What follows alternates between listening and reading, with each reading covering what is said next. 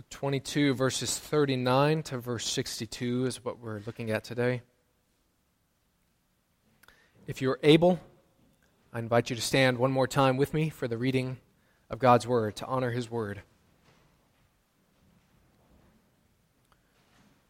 Luke 22, beginning in verse 39. Jesus went out as usual to the Mount of Olives, and his disciples followed him. On reaching the place, he said to them, Pray that you will not fall into temptation.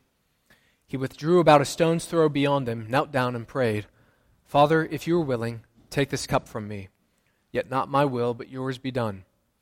An angel from heaven appeared to him and strengthened him. And being in anguish, he prayed more earnestly, and his sweat was like drops of blood falling to the ground. When he rose from prayer, he went back to the disciples. He found them asleep, exhausted from sorrow. Why are you sleeping? He asked them. Get up and pray so that you will not fall into temptation.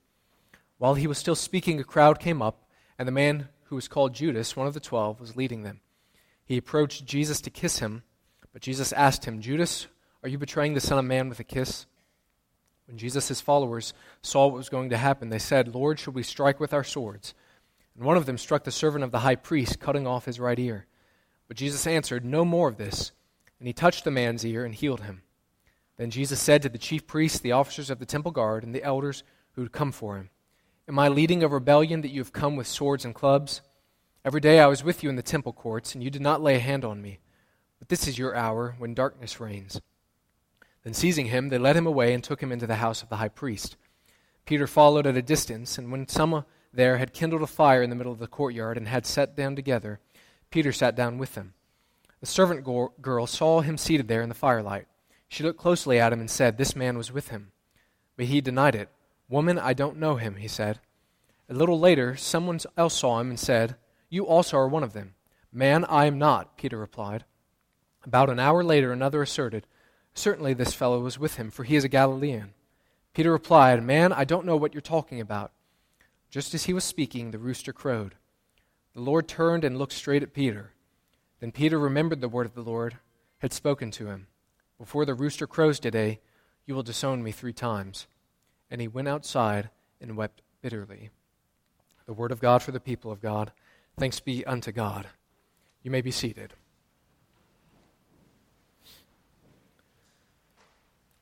Sometimes in the church, when we talk about salvation, which we have sung about a lot today, we've heard it expressed in the songs that we've, that sung, but also the scripture that was read. When we talk about salvation, how do we receive that salvation? Or, in other words, let me ask it a different way How has that salvation come to us? Who purchased that salvation? Make it a little easier for you, okay? Jesus. All right? Now, as 1 Thessalonians chapter 4 verse 14 says, you and I have salvation today because of two things the text highlights there. 1 Thessalonians 4 verse 14. Somebody turn there. Give me the answer. How do you and I have that salvation? 1 Thessalonians 4:14. Who of you is quick in your Bible? Who knows your Bible? I'll wait for somebody to turn there. 1 Thessalonians 4:14. okay. I'll give you time for your glasses. Yes.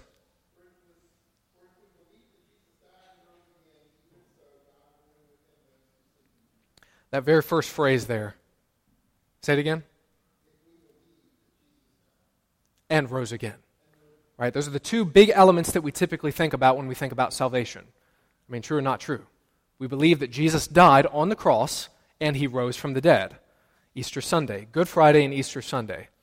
Right? And that is true. That is how we have salvation. But have you ever thought about it like this? You and I have salvation today, if you are Christian, because of the life that Jesus lived. Jesus lived the life we should have lived died the death we should have died, and then rose from the dead so that we can rise at the end of time. For example, John chapter 6 verse 38, Jesus says, "I have come down from heaven, not to do my own will, but to do the will of him who sent me." Jesus came not to do his own will, but to do the will of the Father. And what is the Father's will? We read about it today in Philippians 2, but also in Hebrews chapter 10 if you want to look at that in your own time later.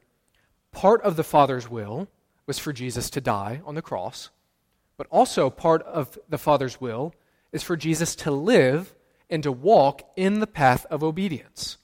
We may not think about that a lot in our um, context, but stated like this The Father sent the Son into the world to faithfully live the life that we should have lived, one step at a time, to live perfectly the will of God, to perfectly live out the will of God. And in today's world, when you talk about or mention or hear somebody talking about the will of God, I think it's usually in reference to, you know, I, I want to know what God's will is for my life. I think we've all expressed that at one point or another. But honestly, when you say that, do you realize how weighty that statement is? Because God's will for your life is rarely, rarely easy. So, do you really want to know what God's will is for your life? Do you really want to follow Him in that will? Do you really want to obey His will for your life? Because in the text, Jesus of all people knows that following the Lord is not a walk in the park. It is a very hard, dangerous road that Jesus was called to walk, and that likewise we are called to walk as well, as we are called to take up our cross, deny ourselves, and follow Him. So, in the text, what we where we are at on, in the week of Passion Week, this is Maundy, Thursday, the evening, the night before, right before the events of Good Friday that would unfold. And what we see in the text, verses 39 to 62, is Jesus facing greater darkness, greater pain, and greater heartache than any human being ever has faced or will face. And Jesus, in particular, right around the corner is the crucifixion, it's the cross.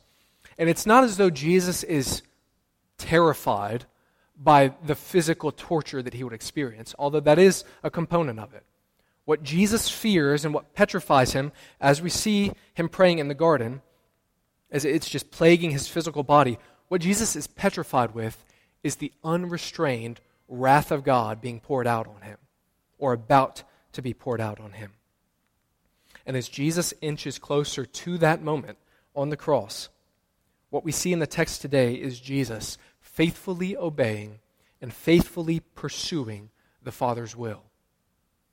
So, in the text, what we see is Jesus faithfully and obediently pursuing the Father's will and doing so in three ways. Number one, on bended knee in prayer. Number two, without a sword of his own accord. And then number three, with the foreknowledge of what's to come.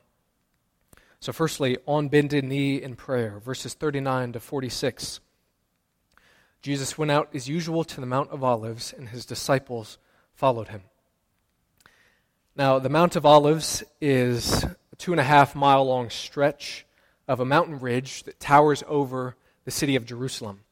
When we think about a mount or mountain today, I think of Mount McKinley or Mount Everest, just this sharp peak. When we see the Mount of Olives here, again, it's think about a ridge. Think about a big ridge line, kind of what's behind us, the Blue Ridge Mountains. Uh, if you don't mind going to the next slide, there's one. So, this is a very famous photo if you've ever seen a picture of Jerusalem before. But this is this picture is taken on the Mount of Olives, and it's not necessarily at this precise spot, but here along this ridge, this is where Jesus rode down or stopped first, looked over into the city of Jerusalem, and wept over it. If you recall, when Jesus walked, uh, rode in on the donkey uh, on uh, Palm Sunday. So Jesus looked over the city on the Mount of Olives. Jesus rode down into the city from the Mount of Olives.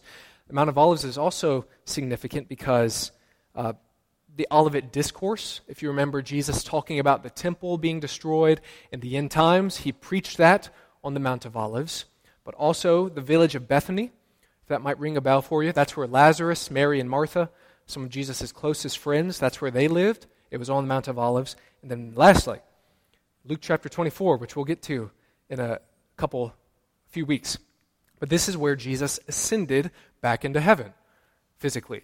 So, Mount of Olives is quite a significant location.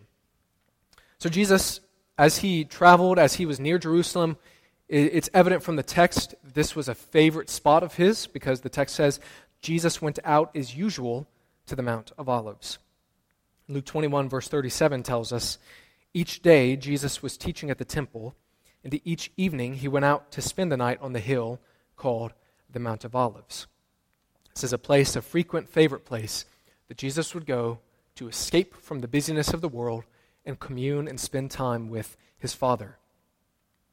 So here the text also says the disciples followed him. Jesus takes the eleven with him because remember, Judas Iscariot had left, departed from the meal, as we saw in the previous passage. So it's just the eleven now with him. And he instructs them pray that you will not fall into temptation. Stay awake, as Matthew and Mark also uh, record. Verse 41 Jesus withdrew about a stone's throw beyond them knelt down and prayed. Now take note of what Jesus says in his prayer Father, if you are willing, take this cup from me, yet not my will, but yours be done. Now, Matthew records that Jesus prayed that prayer at least three different times. And first of all, we have to ask what is this cup that Jesus is referring to? We don't use that language today. Nobody, I doubt any of you have ever prayed that prayer. Take this cup from me. So, what is Jesus talking about? Well, in the Old Testament, the cup is typically associated with God's wrath. And if nations, so here, here's the thing though in the Old Testament. So, nations and people are given two options choose life, choose death. Walk in the path of obedience, walk in the path of rebellion. You can taste and receive my living water that I give you, or you can drink from the cup of wrath. It is your choice. You choose. So in Isaiah 51, verse 17, we see that the nation of Israel, because of their wickedness, because they had refused to come to the Lord for the living water, it says, Isaiah 51, verse 17, the Israelites drunk from the hand of the Lord the cup of his wrath. Ezekiel 23, verse 33, refers to this as the cup of ruin and desolation. In Psalm 75, verses 7 to 8, records, It is God who judges. He brings one down, he exalts another. And the hand of the Lord is a cup full of foaming wine mixed with spices. He pours it out, and all the wicked of the earth drink it down to its very dregs. So, what's going on here in Luke chapter 22?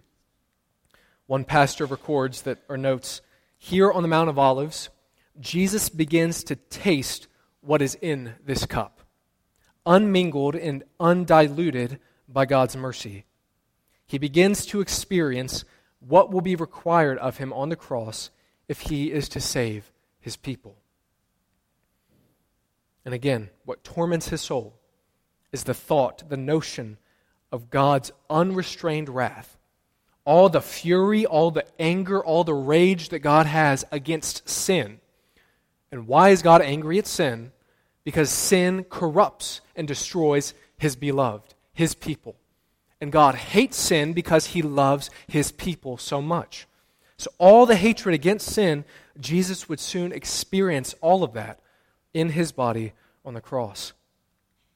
And because of this overwhelming weight, Jesus, the text says, was in anguish. Matthew 26, verses 37 to 38 records Jesus began to be sorrowful. Some versions say he was deeply distressed and troubled. Then Jesus said to them, to the eleven, My soul is overwhelmed with sorrow to the point of death. It's hard to really empathize with what Jesus is going through because no human being has ever come close to facing the wrath of God like this. And the thing about it is, remember, Jesus is perfect.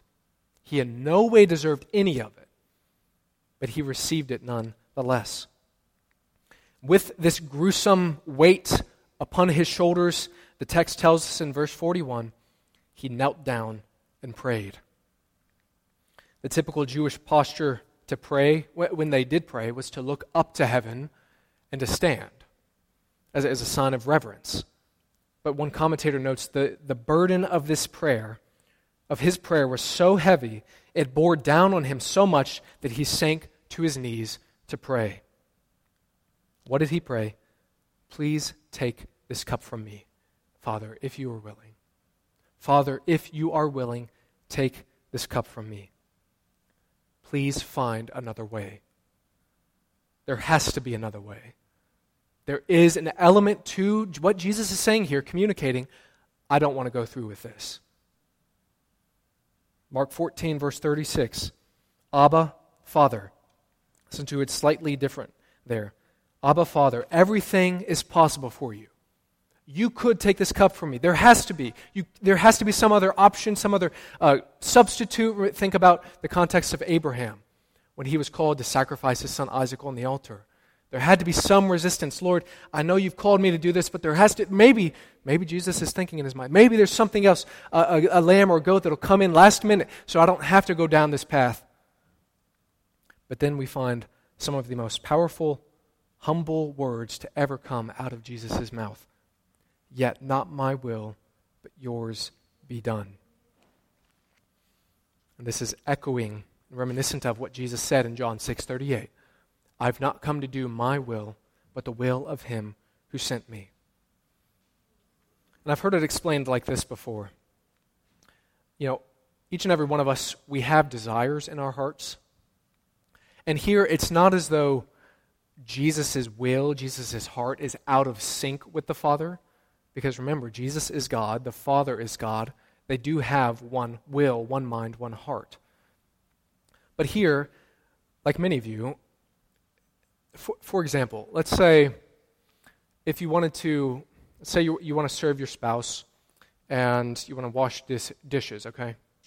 So part of you wants to wash dishes to serve your spouse. But the other side of you, there's also part of you, maybe I'm just describing myself, all right? Part of you wants to sit on the couch, all right, and just chill. It's been a long day.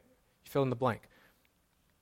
Those are two desires. They're somewhat conflicting, but isn't there one desire that's greater, that's stronger? And by that I mean the desire to love my wife. Right? That's, that's a stronger desire. And we all face this. We all know this. We love the Lord, but at the same time, we still somewhat desire to sin at times. But there is a greater desire, a stronger desire, more abiding, permanent, lasting, meaningful desire. And that is the desire to obey God to serve God, to follow God. And Jesus here, he's not tempted to sin, all right? But Jesus nonetheless falls back on and leans on his greater desire to follow the Lord, to follow the Father's will. Not my will, but yours be done. So in the garden here, what we see is Jesus' humanity and his humility on full display. And as you know, as we see in the text, as we're going to unpack the next couple weeks, the path that Jesus has been called to walk on is a very difficult path. And for Jesus to take another step in this path of obedience, he drops to his knees in prayer. And you notice in the text, it's an interesting verse, verse 43. The Father gives him just enough strength to keep going, just enough strength to take one more step. As verse 43 says, an angel from heaven appeared to him and strengthened him. And hear me right, this text is overwhelmingly about Jesus, about how he is faithful, about how he is good, how he remained true to the path of obedience. But it is instructive for you and I. Because when you and I face the hard path of obedience, when we find it difficult to proceed, to follow one more step, to obey the Lord, the strength that you and I need can only be found on our knees in prayer before the Father, in humility. And Jesus exemplified that. But then the second way in which Jesus obeys the Father's will is with, without a sword and of his own accord. Verses 47 to verse 53. So while Jesus was still speaking, a crowd came up and the man who was called Judas, one of the twelve, was leading them. He approached Jesus to kiss him, but Jesus asked him, Judas, are you betraying the Son of Man with a kiss? When Jesus' followers saw what was going to happen, they said, Lord, should we strike with our swords? And one of them struck the servant of the high priest, cutting off his right ear. Now, we have to try to picture the scene of what's going on. This isn't as though people are just, Jesus and the disciples are standing, they're calm, everything's kind of chill. the other crowd is, is silent and they just come quietly marching along. No, there's got to be some ruckus amongst these people because they are hell bent on seizing and carrying away this Messiah, self described Messiah, right? Jesus Christ. So they are coming, they have animosity, they are, have intention to use brute force to restrain him, to take him, as Jesus says in verse 52, alludes to, Am I leading a rebellion that you have come with swords and clubs? So the, the mob that has come to take Jesus away came with swords and clubs. I mean, how would you feel, right, if somebody came and approached you with a sword, they had the anger in their eyes, or a gun or something, right? It's not a calm environment. It's very, very tense. So, disciples are there, the 11, watching and observing all that's happening. And then, as Judas gets close, does that kiss of betrayal, which a kiss back then, today, it communicates affection, it communicates closeness. That's why it's betrayal. It's not just a handshake, it's something deeper than that. But as, as Judas does this, and as the, the mob gets closer to Jesus, the disciples retaliate. Right? This is what we like to call self defense. And they use physical, violent retaliation. And keep in mind, the disciples are not initiating this fight, they're merely responding to the threat of violence against them, against Jesus. The disciples love their master. So part of this is slightly good, right? They're angry against them doing harm to Jesus.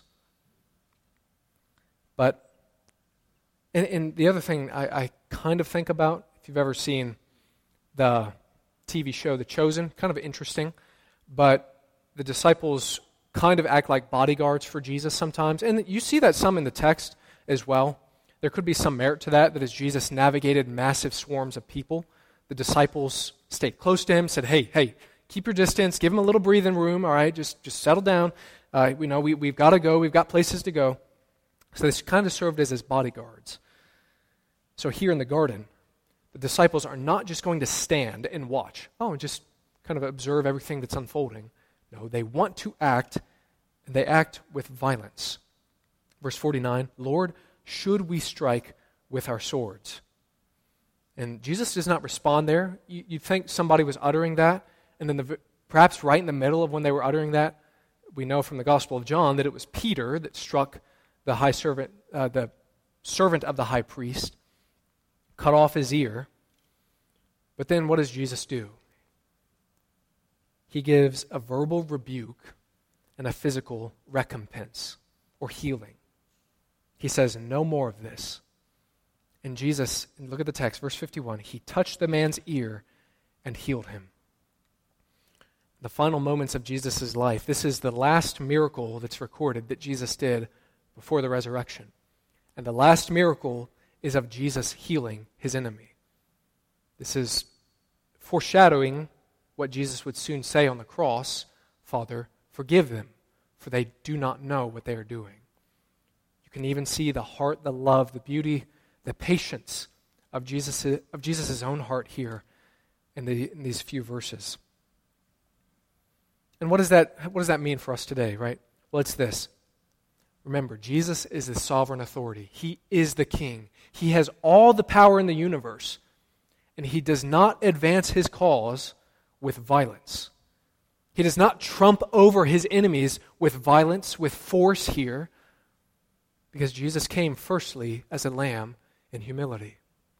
We know the second time he comes, he's coming as a lion to make all things right. But firstly, he comes as a lamb, humble, gentle, and lowly. Jesus uses his power to serve and accomplish the will of the Father. But also here, we see that Jesus lays down his life or goes with them of his own accord. John chapter 10, verse, 9, verse 18 Jesus says, No one takes my life from me, but I lay it down of my own accord. I have authority to lay it down and authority to take it up again. This command I received from my Father. This is crucial in understanding and interpreting the Gospels. Jesus is not a mere helpless victim where the world is coming in on him. No, Jesus is sovereignly in control through this darkness. This is so important to remember because Jesus willingly turns himself in, willingly submits himself to the powers at be, to the darkness, as verse 53 says, to the darkness around him. When darkness will reign, will it will have its moment. So Jesus obeys the Father's will without a sword and of his own accord. But then, lastly, verses 54 to 62, Jesus obeys the Father's will with the foreknowledge of what's to come. Now, this passage famously or infamously records Peter disowning or denying Jesus three times. And I don't want to repaint the picture of Peter's denial. I did that a couple of weeks ago. But to keep it simple, when you today, when you go through a trial of any kind, whatever it might be, having a close friend by your side helps.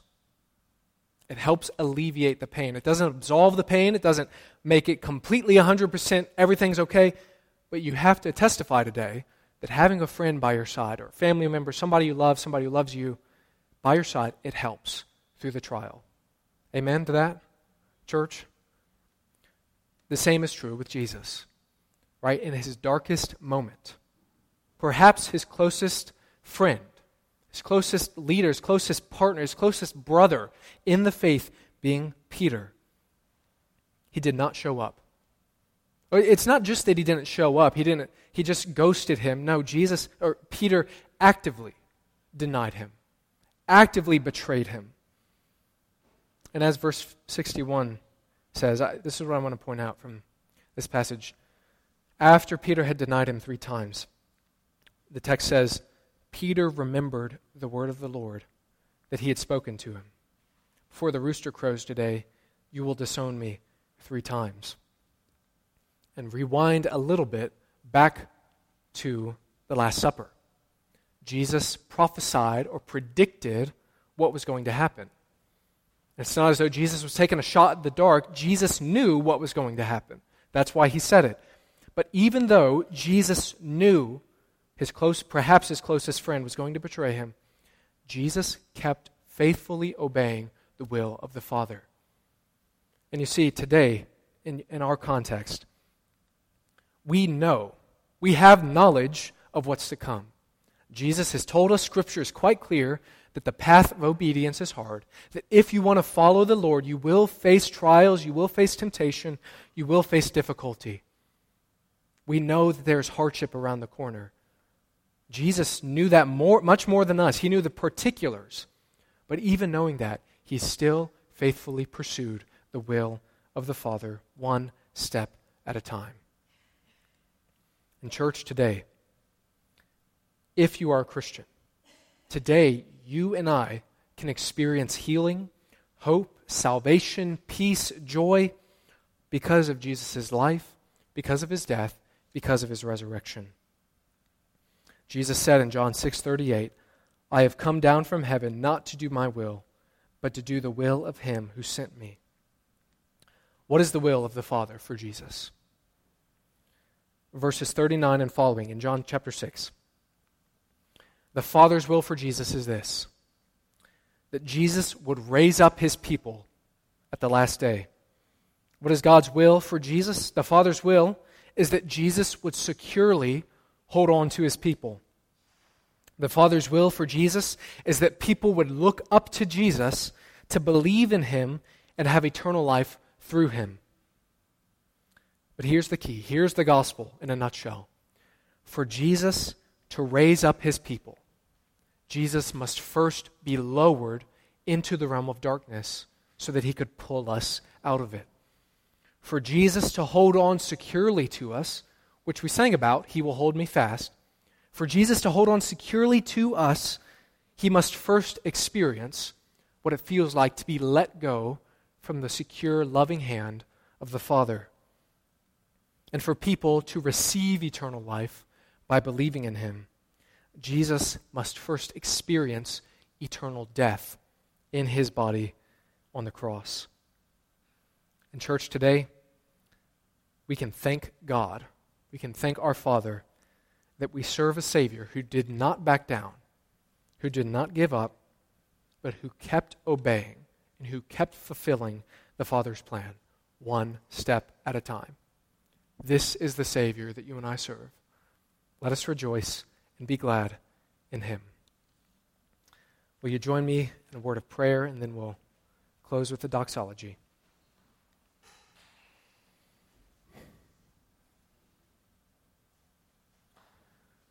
Our Father, may your kingdom come. Jesus, may we delight in your love. And Holy Spirit, may we stand upon the truth of your word. All for the glory of Jesus Christ. And it's in his name that we pray. Amen. Amen.